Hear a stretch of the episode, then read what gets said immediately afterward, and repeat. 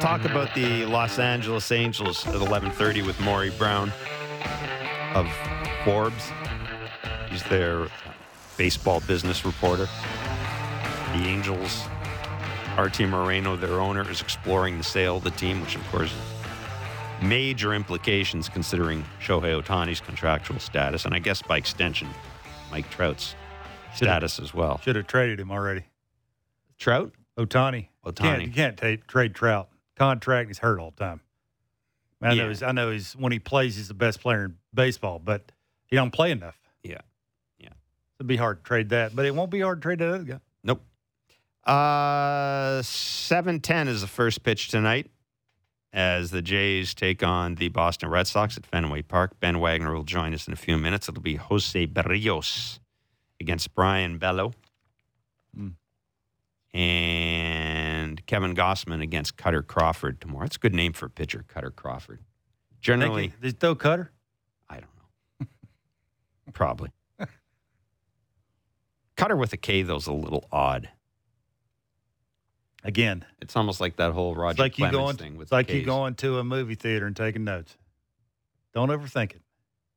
Cutter with a K is just kind of no. Mm, I, It'd be like Kevin spelt with a C. I don't think that's true. Yeah. Uh, the Angels will be in town for a four-game... Uh, four-game? No. Friday, Saturday, Sunday. That would be three games, Jeff. Three games. Three-game series this weekend. It's time right now. You got... You got what do you there got? You got uh, three against Angels, three against the Cubbies, three against Pittsburgh, and then four against Baltimore. And then three against Texas. That, I mean, that, that Oriole series is like a landmine. You think so? Just, yeah.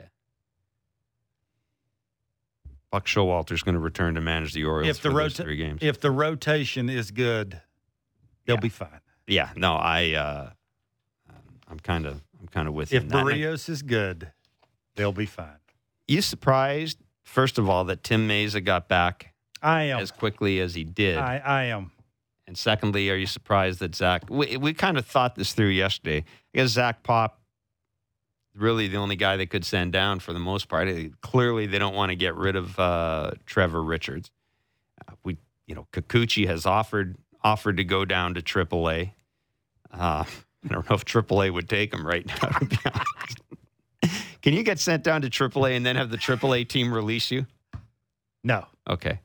Uh, but anyhow, um, so I, and I'm sure with, with Zach Pop, Zach, I, well, I would think when the rosters expand, now you can bring up two position players or one position player and a pitcher. I presume Zach Pop would be the guy you'd want to bring up, but you've also got to account for Julian Merriweather. Pearson. You're going to bring up and Nate Pearson. So I'm kind of scratching my head here as to, As I, mean, I guess maybe you just punt the final decision down the road, right? You don't release. I'm sure the thought process is let's not release anybody until we absolutely have to release them. That's there you go. That's probably. I would think so, right? Because guys got options. You yeah. use them. Yeah, and you don't. If you release the guy and another team ends up claiming him, anyhow. I mean, Zach Pop looks like he has some stuff going forward that you can use, like the you know the ninety, oh, yeah. the ninety-eight with movement, gets a better secondary pitch, can control the strike zone a little bit better. He's an interesting. You know, what's dude. he doing against lefties? Can he get righties out in? Like he's not a finished product, which is good, but he does he, he throws hard, which is a great thing, and he's got options. So you're going to use yeah. those. I'm right now like you you would more use him. I know he's pitched later in games, but that's not idea for him. You'd rather pitch him sixth, seventh inning, somewhere in that range, and you got your guys right now that you can do that with. So, Ben yeah. Wagner Thanks. is our Blue Jays play-by-play voice on Sportsnet. He joins us from Boston. First of all, Mister Wagner, how is the weather looking tonight? Are we all good to go here?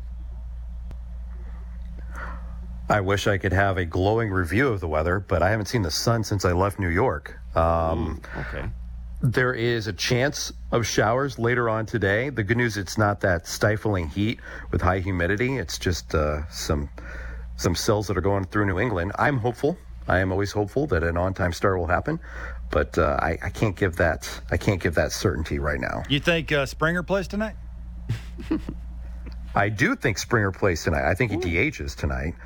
Um, I think that I think that he's going to get opportunities to D H, probably in Boston, maybe during the weekend, perhaps an appearance in the outfield. Really? Well, I you know I. I Barker and I were, were, were talking about this. I mean, he's going to have to use his arm in the outfield wherever you put him, because my thought was, okay, well, don't play him in center, play him in right, but you're still going to have to use the arm. So, I mean, I guess I give it a go, but why? Just let the guy D H. Like, why why, why fool with it's what's working? It's the Kirk saga, working? Right? Well, Kirk can, Kirk can catch. Yeah, I, I mean, I don't know. At this point, it's about winning games, isn't it? If Kirk is hitting more than, than Jansen is? I, I mean, I don't know. I, I guess it's six of one, half dozen of the other. Yeah, I, I I think I think a couple of things need to happen before that becomes a problem in making out the lineup. One, George has got to get out and be able to throw and recover, or at least recover and feel comfortable enough while he's throwing. The goal when I was talking to some people in New York was him to throw at one hundred fifty feet. Right now he's about at one hundred twenty, mm. and that's just throwing. That's basically light, long toss. Right. They want some intensity to go along with the throws. That's the next step. And once you get past that, plus the day of recovery, which is always the magic uh, term that, that they kick around, Uh, and, and talking about the progression here, is getting some intensity on those throws. And are you going to know until he has to actually make a throw from center, from right field? The answer is no, you're not. You're not going to know. And this is something that they are, they've been managing for months with George in the elbow. Uh, the good news is he continues to feel better, and that's because of the anti-inflammatory shot.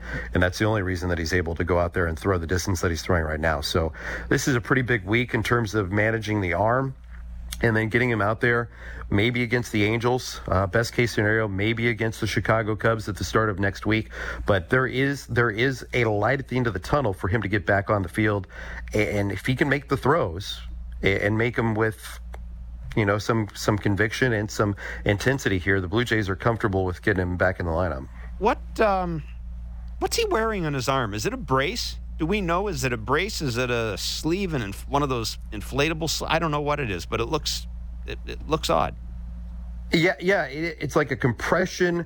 It's a compression brace, and it, there's a little bit of a stabilizer in there.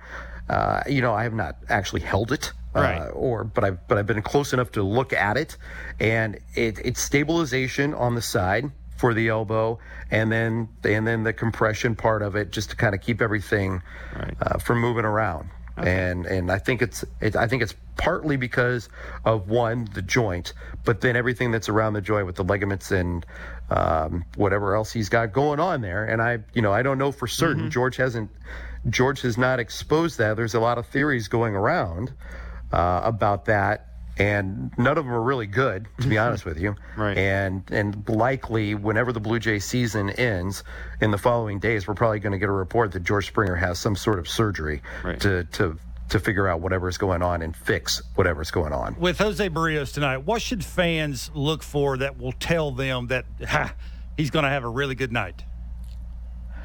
Well, I, I still am in the camp and talking with Pete and talking with other guys. I, I'm I still believe that the fastball command is going to be a difference maker for José Berríos. I, I really do. And the two-seamer has shown really good life. The four-seamer has been a pitch that comes a little bit over the middle and gets fat and then gets, you know, the the problems. The, the, the bigger problems have been off the fastball. And I've really liked the curveball that he's had, especially his last time out. The curveball was outstanding, I thought, against the Yankees. And and everything builds off of those couple of pitches. A fastball command is where it's going to start for me. If he relies on the sinker, that's great, too. Uh, I would really like to see him have the ability to throw the fastball, the four-seam fastball, get it elevated, and and use everything off of that. That that's the one for me, and and the changeup. You know, if they're if they're going to stack the lefties in there, although Although with last night, you know, who knows what the lineup is going to look like. I expect the Red Sox to make a roster move, bring somebody up, because you're not going to have Tommy Pham. You're not going to have Xander Bogaerts in the lineup tonight. Those are two pretty big holes. Uh, Pham has been outstanding since coming to Boston. Um, so this really, this really works a lineup that was kind of listless last night. Uh, for Boston, uh, they've they've certainly got some holes in there, especially without those two guys. Ben, ben you talk to Petey uh, everyday basis. Is there is there do, do they want him to be one-sided with the two-seamer, meaning into a righty, away to a lefty, and not so much that front hip two-seamer to a lefty? Is it more one-side? That means arm side for him. Yeah, well, arm side seems to be you know the go-to with yeah. that with that sinker. I. I really think they like the life on this the sinker. It's about the execution of the sinker. So I think they're going to try to steer him away, and, and that is such an effective pitch, right? Because you heard Aaron Boone talk about it. Alex Cora talked about it. When the Blue Jays have their righties on the mound, they want more lefties in there. They want more lefties in the lineup, especially, and I know Tim Mayza came back and he was warming up last night, but really the Blue Jays don't have a lefty right now mm-hmm. in the bullpen, mm-hmm. right? So that's why they want to stack all the lefties knowing who's coming in afterwards. So specifically on José Berríos, the life on the fastball, keep it away, keep it away from the left-handed batters. That's going to be ideal. And, you know, it's now it's now coming up with execution. And, and that front hip, that front hip sinker, was such a devastating pitch for Jose. And I think, you know, we saw it last year be such a difference maker, and that's why you're trying to find it. And you have to find it on the fly right now with Jose. But to keep him away, I think he's going to be more effective with the sinker and see if you can build, one, the tunneling action, right? You've got the sinker in the life, then you mix in that changeup. That could be a really, really good combination if he's not able to, to locate that pitch on the inside part against left-handed hitters. So, Ben, uh, Zach Pop was sent down to make way for Tim Mayza. We know that the rosters expand. We know that you can bring up two position players or one pitcher plus a position player when the rosters do expand. We, uh, expand. We're also led to believe that Julian Merriweather and Nate Pearson are going to factor in at some point. You know, knock on wood with Nate Pearson. I, I, how do they? How do you see this shaking out? Because don't you want Zach Pop up here in September along? along with both of those guys if they're healthy? Yeah, I would say we might see Julian Merriweather ahead of rosters expanding. Okay.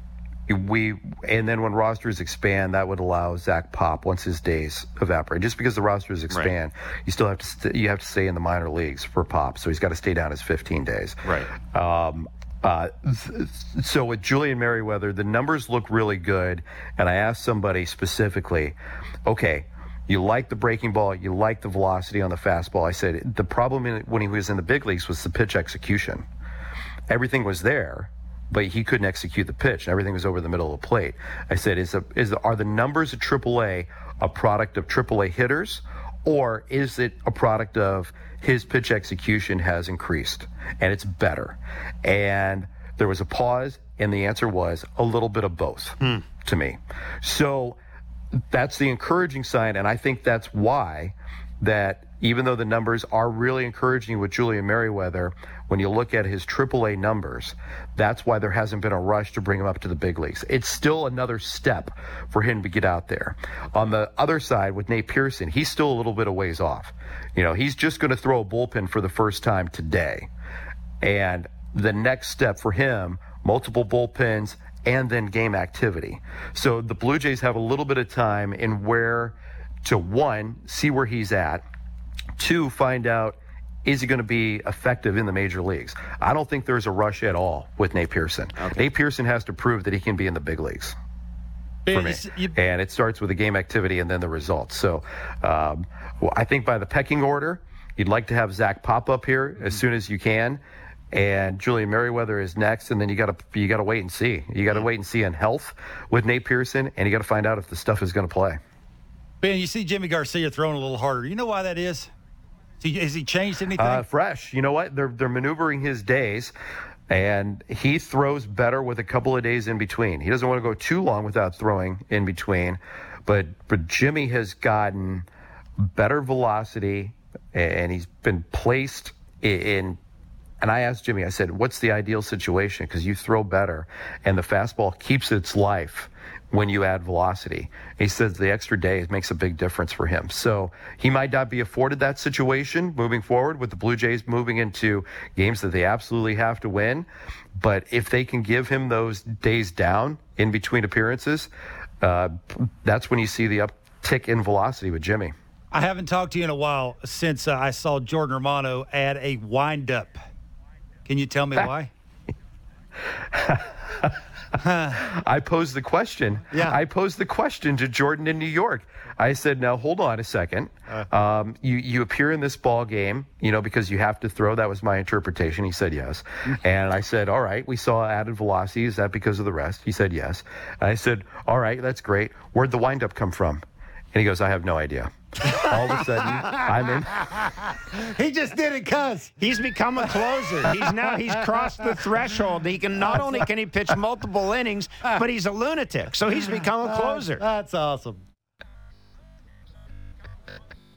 Well, yeah, yeah. I said, well, uh, keep those crazy guys on the mound, please. Uh, Not in this conversation. Uh, yeah, but it's seriously, I'm standing in the in the clubhouse in New York, and I said, all right, good, good. What about this wind-up thing? And he goes, yeah, I, I don't know.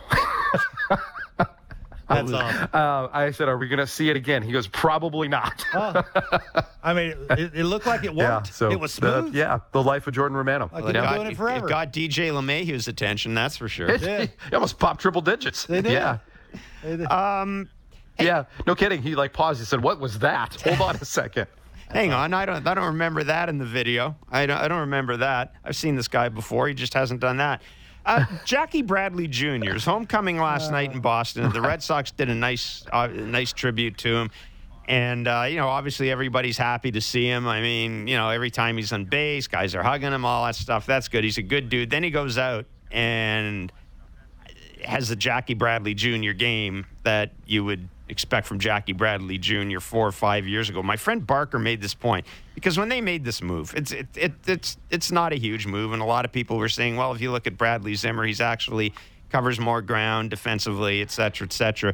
But you really kind of got you got a, a little bit of a you got a little bit of a view, I think, last night as to something Barker said, and that is, it's easier to sell your team when Jackie Bradley Junior starting a game in center field in September than it is Bradley Zimmer, isn't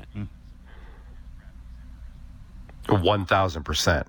Absolutely. I, I thought immediately when Jackie Bradley Junior joined this ball club, he would give the Blue Jays something more offensively than Bradley Zimmer was able to provide, and at least not give you the empty at-bats and mm-hmm. as much swing and miss. I thought Jackie Bradley Junior just arriving would give a better battle at the plate. And I, I kicked around a couple of ideas with the coaches uh, on the trip. And I said, have you been able to identify things specifically with left-handed batters? Because the left-handed batters, like the Raimel Tapias and the Jackie Bradley Juniors, jump off the page because their time around the Blue Jays have gotten better. Raimel Tapia has yes. gotten... I mean, productive, and yeah. he's been better. Bottom line, from the start to the season to, to where he is now, given opportunities, absolutely, and probably more playing time than the Blue Jays ever imagined, giving Raimel Tapia in the outfield, he has gotten better over the course of the year. And is it swing path and projection and planes and all that thing, all that stuff that is identified? Yeah, that's going to be on the individual. Yeah, it's going to go into the scouting reports and placing those players in the right spots against the starting pitcher or somebody down the line within a within a given game that that looks good on paper. And then John Schneider told me, and it's, sometimes it's the gut. It's mm-hmm. his gut as well on when to get these guys in the lineup. And that was by design yesterday. One, facing Josh Winckowski. Two, Jackie's coming back. And three, the Blue Jays need a center fielder. Yeah. So why not put Jackie Bradley Junior in the most comfortable position ever at Fenway Park? And he made a routine play on a ball that was absolutely crushed out to deep center field, and you think, uh-oh, on contact, and then you remember Jackie Bradley Junior's out there patrolling the triangle, and it turns into play. It's it's routine, and people people around the Red Sox are saying, you're going to appreciate the way he plays the outfield by watching him every day, and we're certainly seeing that. Uh, when it comes to at the plate, though, absolutely. Jackie Bradley Junior is it's it's just a better feel versus what the Blue Jays had over the last, well, the first. It wasn't the last. It was like the first four months of the regular season, right, when they got Bradley Zimmer in there. Right. Uh, and Jackie Jackie will give you still those things, and I know the sprint metrics aren't as high as even Bradley Zimmer and not as high as what it was earlier in the season or in his career with Jackie Bradley Junior, but he can still go out there. He can run the bases just fine. He will not make mistakes on the bases. He's a solid baseball player, and he's a great clubhouse guy.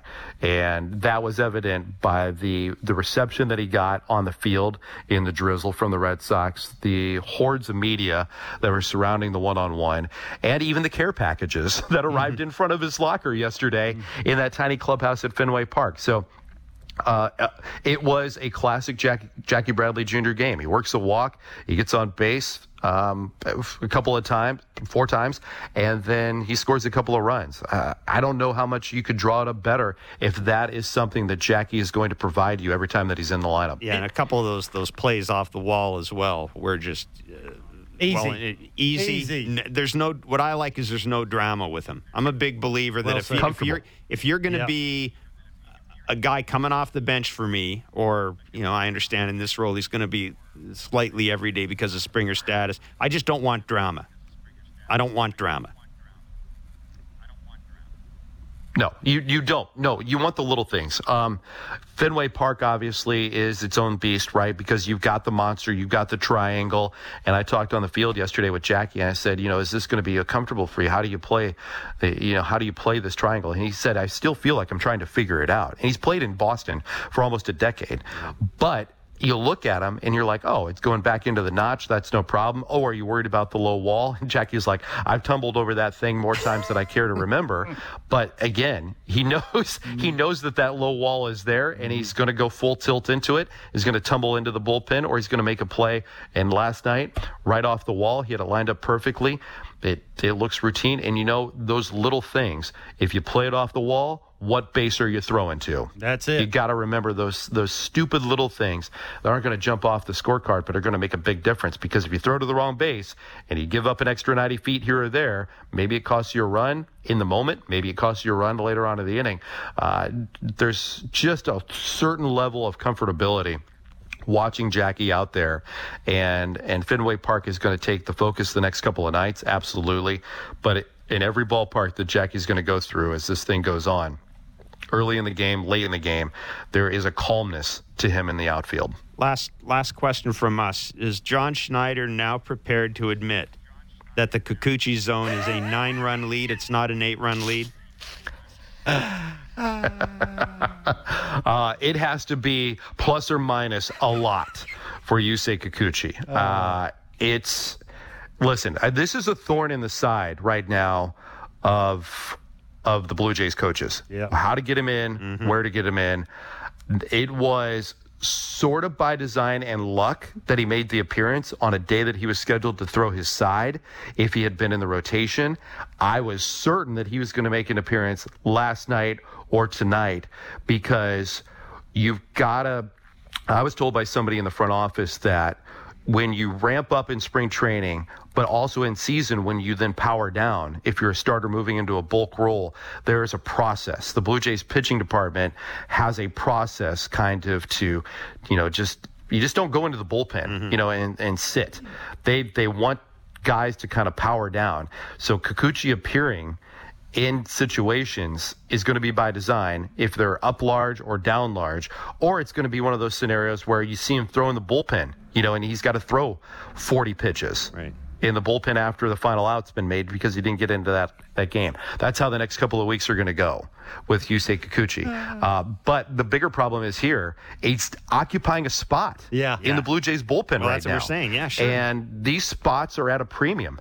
They need, they need to get people in positions, and they want to have a core in that bullpen of trusted arms regardless of any scenario that's rolling out there.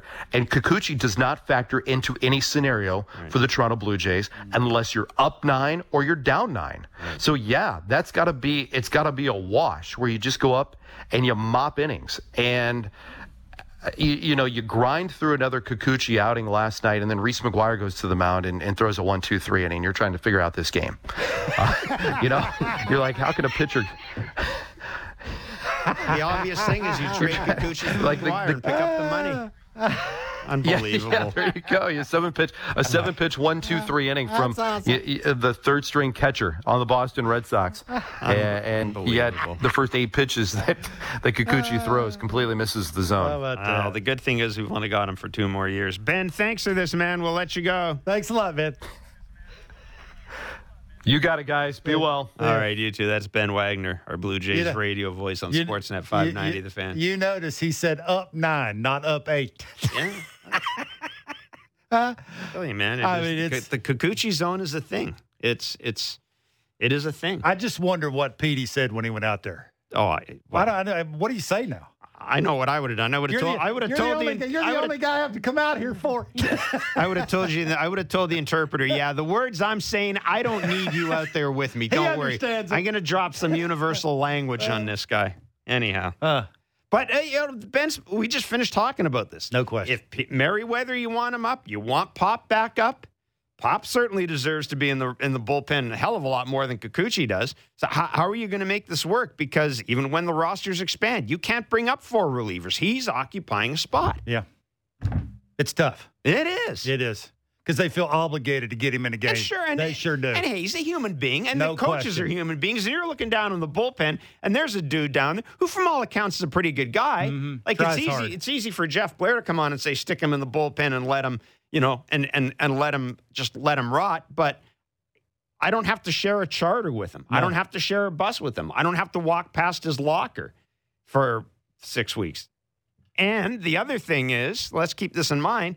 I don't have to work with the dude for two more years. Like, that's the other thing here. You know, we can laugh and joke and just leave him on the side and all this, but you may actually need him next year. So, yeah, it's, I mean, it it's not, not a easy. good spot. It'd be really good if he could if he could develop another neck strain, maybe sleep in an uncomfortable pillow tonight or something they do. like There's, that. Those, they're very uncomfortable in those yeah, five-star hotels. Boy, they're tough. Yeah, they are indeed. Yeah, they are. That's hard. Maury Brown is Forbes baseball business writer. The Los Angeles Angels, Arte Moreno, finally, finally, finally is exploring the sale of the team. I remember when Arte Moreno bought the team, everybody was excited because he was a high-profile Latino owner, loved baseball. He was the guy who was going to get involved in the game. He was the guy that was going to help the Angels, you know, in, increase their imprint in the Los Angeles area. At the time, everybody, there wasn't anybody in baseball who didn't look at this deal and didn't think this is one of the best things to happen to baseball in a long time. What happened? We'll find out from Maury Brown. It's Blair and Barker on Sportsnet five ninety, The Fan three sixty, wherever you get your favorite podcast. More Leafs, more Raptors, more Blue Jays. The Fan Morning Show with J D, Blake, and Ailish. Be sure to subscribe and download the show on Apple, Spotify, or wherever you get your podcasts.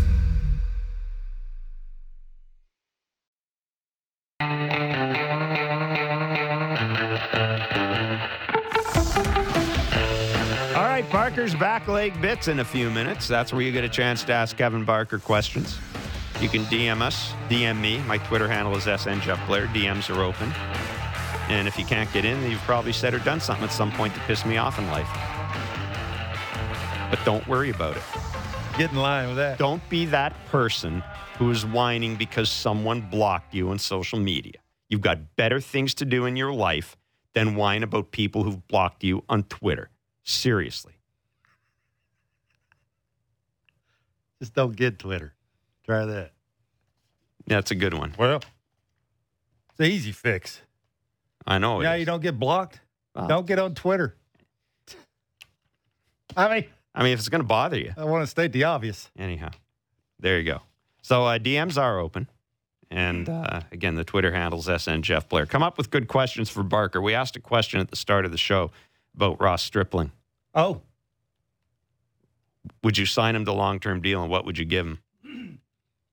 Three creative answers. Everybody's in the same area. Th- th- three years, ten. Some folks have said uh, ten a year. You mean ten a year? Yeah, yeah. yeah. That's about what which I think calls. is about what we are.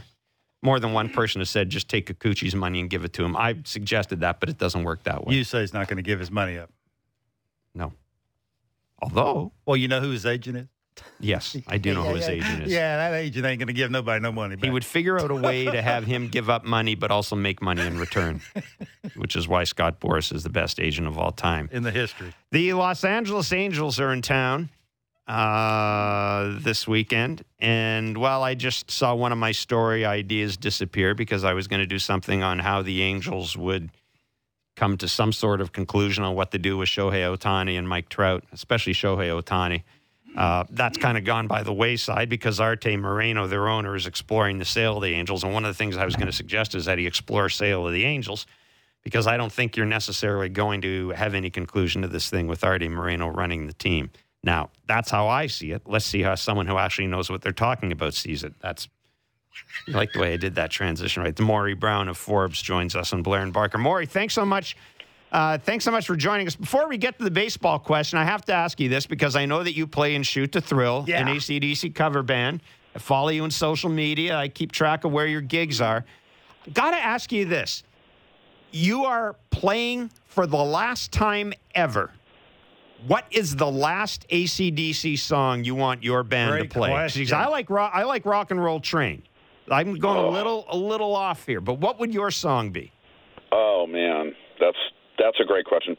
Uh, I love Let There Be Rock, A, because it's really long, and B, because it's super high energy and Bon Scott. But, yeah, man, I, you can't go wrong with that stuff. I mean, there's really no there's really no wrong or right answer to that one. I mean, the whole catalog's pretty great. Yeah, okay. That's I, I was just I was just wondering because I, I kind of like Rock and Roll Train. But, I mean, that's – anyhow, that's – yeah, you're right. That's a great one. No, it's tremendous. That's – it's always been uh, my favorite A C D C song. Anyhow – enough of that. Uh, so Arte Moreno, one, is he going to sell the Angels? And two, if he sells the Angels, does that it, will somebody new come in and take care of Shohei Ohtani and we'll never have to talk about this again? Well, I think he's going to sell it. I, I really do. I mean, it, it, there would be, a, I would think, a, a pretty strong interest in, in the Angels, mostly because they're a depressed asset, right? Mm-hmm. I mean, they've only been to the playoffs once since he purchased the team. I think it was twenty fourteen. Um, they have arguably the two biggest stars in the league on their roster, but haven't been able to do anything about the standings. Um, I think, I, I, I think in terms of Ohtani, it's a tough question because he becomes a free agent in twenty twenty-three, right? So, right. Um, if the sale happens fast. Uh, and somebody with deep pockets rolls in, right? I mean, I don't know if it's going to be as deep as what we see at the Dodgers, right? But somewhere, you know, that's in a better position to do that and is able to re-sign him. Again, I, I think that happens. Um, Moreno may also move him because you may try to lower your costs, right, to make this, this sale more enticing, which is what we've seen in Washington, D C with the Nationals. So it could go either way. I mean, I Gosh, I would prefer, I mean, if you're an Angels fan, and and I think for the the solidness of that club, which deserves to have a better showing than it has, um, that you would figure out a way to, A, not trade him, and B, have somebody come in and sign him to an extension. But, you know, it's a two-way street. You know, even if there was money thrown at him by the Angels, there's nothing to say that, you know, maybe he wants to go someplace that can see that there's a competitive window with them. You know, right now, uh, you know, obviously the situation with the Angels will require other pieces. Is there something, uh, you know, behind the scenes with the team that that's why they're not winning? Is it not because he's spending money? I mean, he spent money on Trout, Rendon. Like, they're spending a little bit of money, but it has to be something else. Is it something else? No, I don't. I think it's just, you know, he, Arte Moreno, is maybe the most meddling owner that we have seen since George Steinbrenner. And that, I think, has a lot to do with it. I think that a lot of the signings, yeah, they've spent money. I mean, it's not like he hasn't thrown resources at stuff. It's just been spent poorly. Mm. So, you know, I, I think that they, you know, again, need to do a better job in the front office. And, look, they've had a bunch of other stuff happen. You know, they had this, you know, Tyler Skaggs die, and they had, you know, somebody in the front office there. They had, you know, sticky stuff problems with one somebody, you know, mixing up, you know, a concoction to help, you know, spin rates for pitchers. And there's just been a bunch of problems. And then there's been stuff on the business side that hasn't all been the Angels' fault that I just think primes them to be sold. And I think that they can get some of the things done that others haven't. you know, Maury, I went back and looked at some of the stuff that was written when Arte brought, bought, bought the team. And, and at the time, you know, much was made of the fact that you were going to have a high-profile Latino owner. He was, you know, mm-hmm. he seemed to be a baseball fan. Was there a point where it went south? Like, can can we pinpoint one thing and say, okay, this is where, for whatever reason, the you know the hopes that, that folks had for Arte Moreno suddenly, you know, just suddenly disappeared? No, I mean, it's a great question. I don't think there's any been any one thing. Um, I, you know, he was kind of a hero at first. Sure. I mean, for all, it was great, right? I mean, let's let's be, you know, very clear here. You want to have a Latino owner in your ranks. You want to have minority owners if you can help it. I mean, it's a, you know, lily white league for the most part. So, look, I mean, it it, it was a, a great day for the league when he signed it. He lowered beer prices, which of course everybody got excited about. And but it, I think that what happened was once he the Um, you know, the shine wore off of the World Series win, which, of course, he inherited, right? Right. Um, the, the glow of that. And then it didn't really turn into much of anything consistent. Um, and the losing ways, I mean, that you just kind of saw that. And, again, I kind of mentioned a couple of things that happened in the front office. Mm-hmm. Maybe that would be the kind of the turning point, I think, you know, if you were going to look at it. He was a massive hawk during the recent negotiations for the new labor agreement that we're under now. He was one of the guys that said, we have got to tamp down on the luxury tax ceiling, which you sit there and go, you own a team in baseball's second largest market. Mm-hmm. Granted, you know, you're sharing it with the Dodgers, who suck up a lot of air in that area. But still, I mean, why why aren't you a guy sitting there going, we should be able to do more with this thing? So, Uh, you know, I don't know if there's any one thing in general, but I, I think some of the scandals that rocked the, the front office may have been that turning point. Maury, do you think that whoever buys this team, that one of the first things they will have to do is is take a serious look at, at building a new stadium? I, I, I think, if I'm not mistaken, correct me if I'm wrong, there was talk about Long Beach at one point. I don't pretend to know the area. I don't know if that would even work, but is that going to be a priority for the new person, or can they make it work where they are and, and, and, and maybe sort of, you know, I, I don't know, rebuild or refurbish uh, the existing stadium? Yeah, I think it's the latter. I mean, that's what that was what the plan was. I mean, they they had a deal where they were going to buy the stadium and they were going to refurbish the stadium and then build around the parking lots. They were going to do a big mixed-use development, right? And this is the kind of the soup du jour for all of the owners now, is to get ballpark villages around ballparks to basically have, you know, maximize revenues on game days, but the development around it doesn't count on the books for baseball. It's non-baseball related money, and that fell through. There was a scandal, you know, uh, you know about campaign contributions and everything. The mayor had to resign, and that killed that deal. I think that that can be resurrected. It may not be for on the cheap like Moreno had had gotten it, but I think that that's a big deal. The Long Beach thing was it never had legs. I, I don't see it. I really believe that. Um, it's pretty clear. I mean, Angel Stadium is the fourth oldest in the league. Um, if you've been there, you know, I mean, it's it's not great. You know, it shares at the freeway. It doesn't have, you know, some of the ambiance that others do.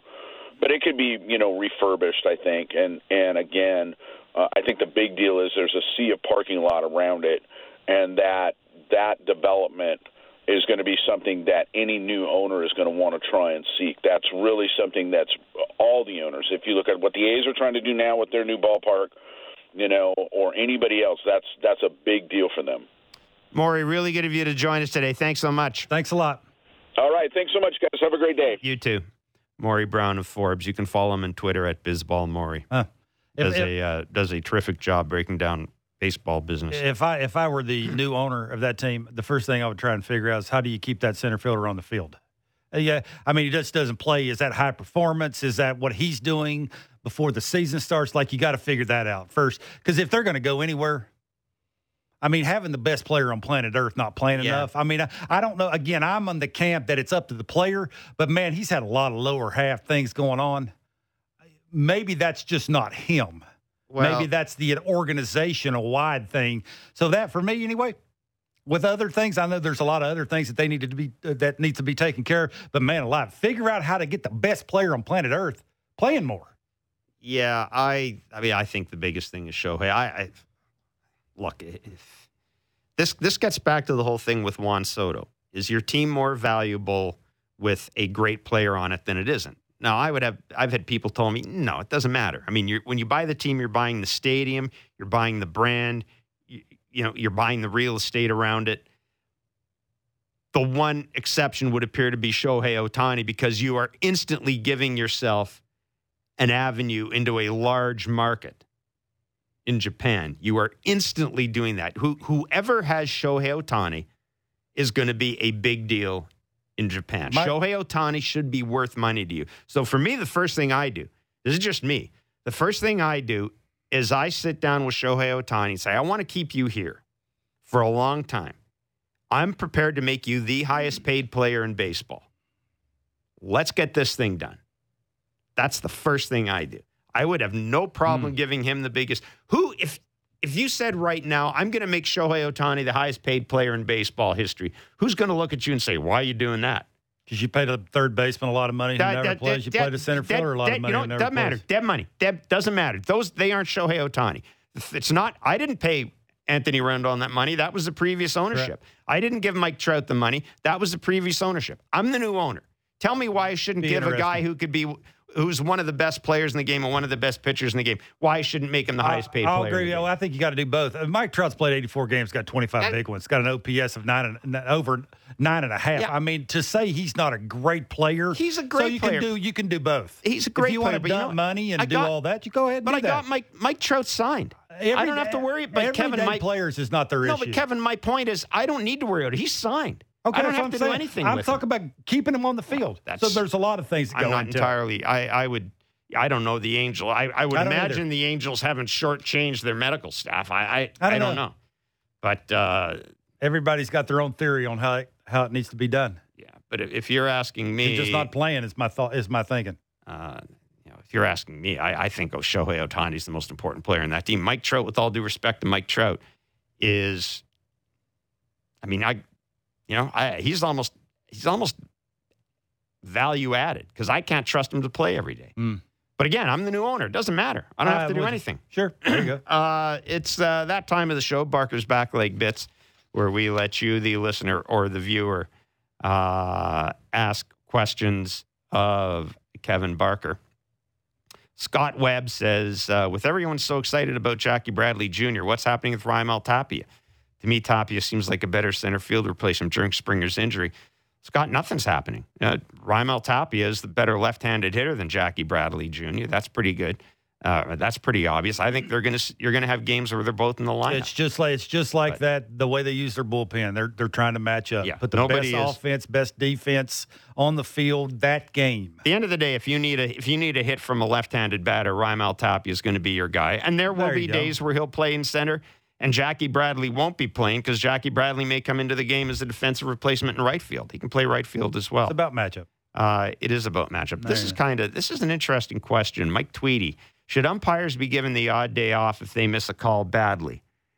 Um, and and, and he's talking about I think the play was it Brandon Drury where they where they had missed a call badly. This and is in your play. wheelhouse. Well, no, I'm going to say this because the same now this is the. In, in the Premier League, if you're an official and has a bad game, you get sent down to the next. You you get sent down to the lower league. Do they play one hundred sixty-two games a no, year? No, but this is my point. They get sent down to the lower league, and the folks in the lower league say, well, "Why are you giving us your crap?" They get sent down for a weekend as punishment, and they get called up. Part of the problem is one hundred sixty-two games. All these, I mean, there's a lot of games. You require a lot of umpires. I like the idea personally. I think if an umpire, we've already we've already gone that way. I think if an umpire has, and you can pick a grade. Let's say you've got to hit ninety-one on that grading system they use. If you get below ninety-one, I don't have a problem saying you need to work on something. You need to go down to the minors. I well, have no do, problem bringing a guy up from the minors. They do that with the playoffs. They, they, they're trying to take the best umpires grade-wise. Yeah.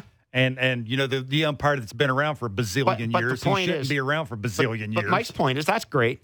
But what if If a guy has a if a guy has a game in July, I have be, no I have no problem be, with that. He'll be umpiring third the next day. I, like I, but no, but I but I'm saying I think they should be sent down. Is what I, I'm saying. I do too. It's, I have it, no problem with the, that. It's the it's Major League Baseball's fault. You treat an umpire just like you treat a baseball player. If they're not good, they're not a big league umpire. But that's not the way they treat those guys. We have one, two, three, four, five D Ms asking this question. I kind of thought we'd get this.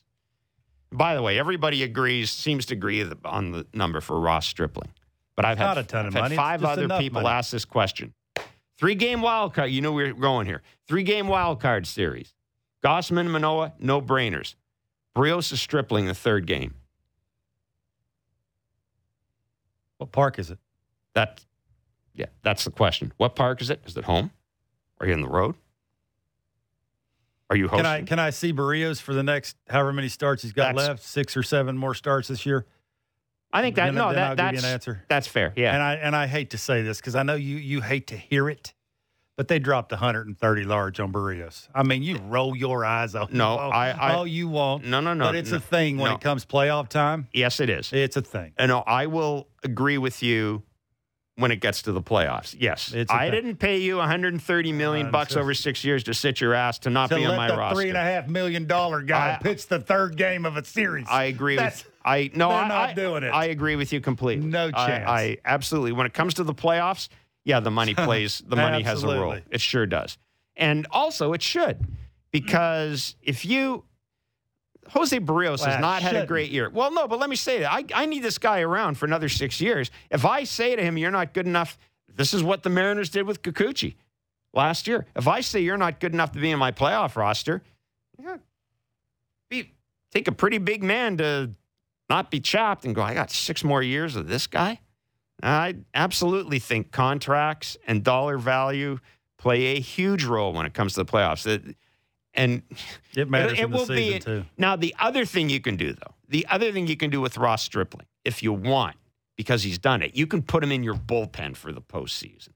So, theoretically, Berríos goes out and stinks, boom, Stripling comes in right away. I, I mean, it's not, it's not that, uh, it's not as much of an issue as, as, you, it, it, as you might say. It will be it interesting is. to see when they use Berríos. Is it game two? Is it game three? That, to me, is the bigger question. And that depends on, I think that depends on your ballpark.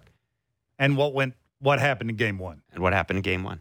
No, I, I'm absolutely, I'm absolutely with you in that. I think a lot Welcome of Welcome to my side.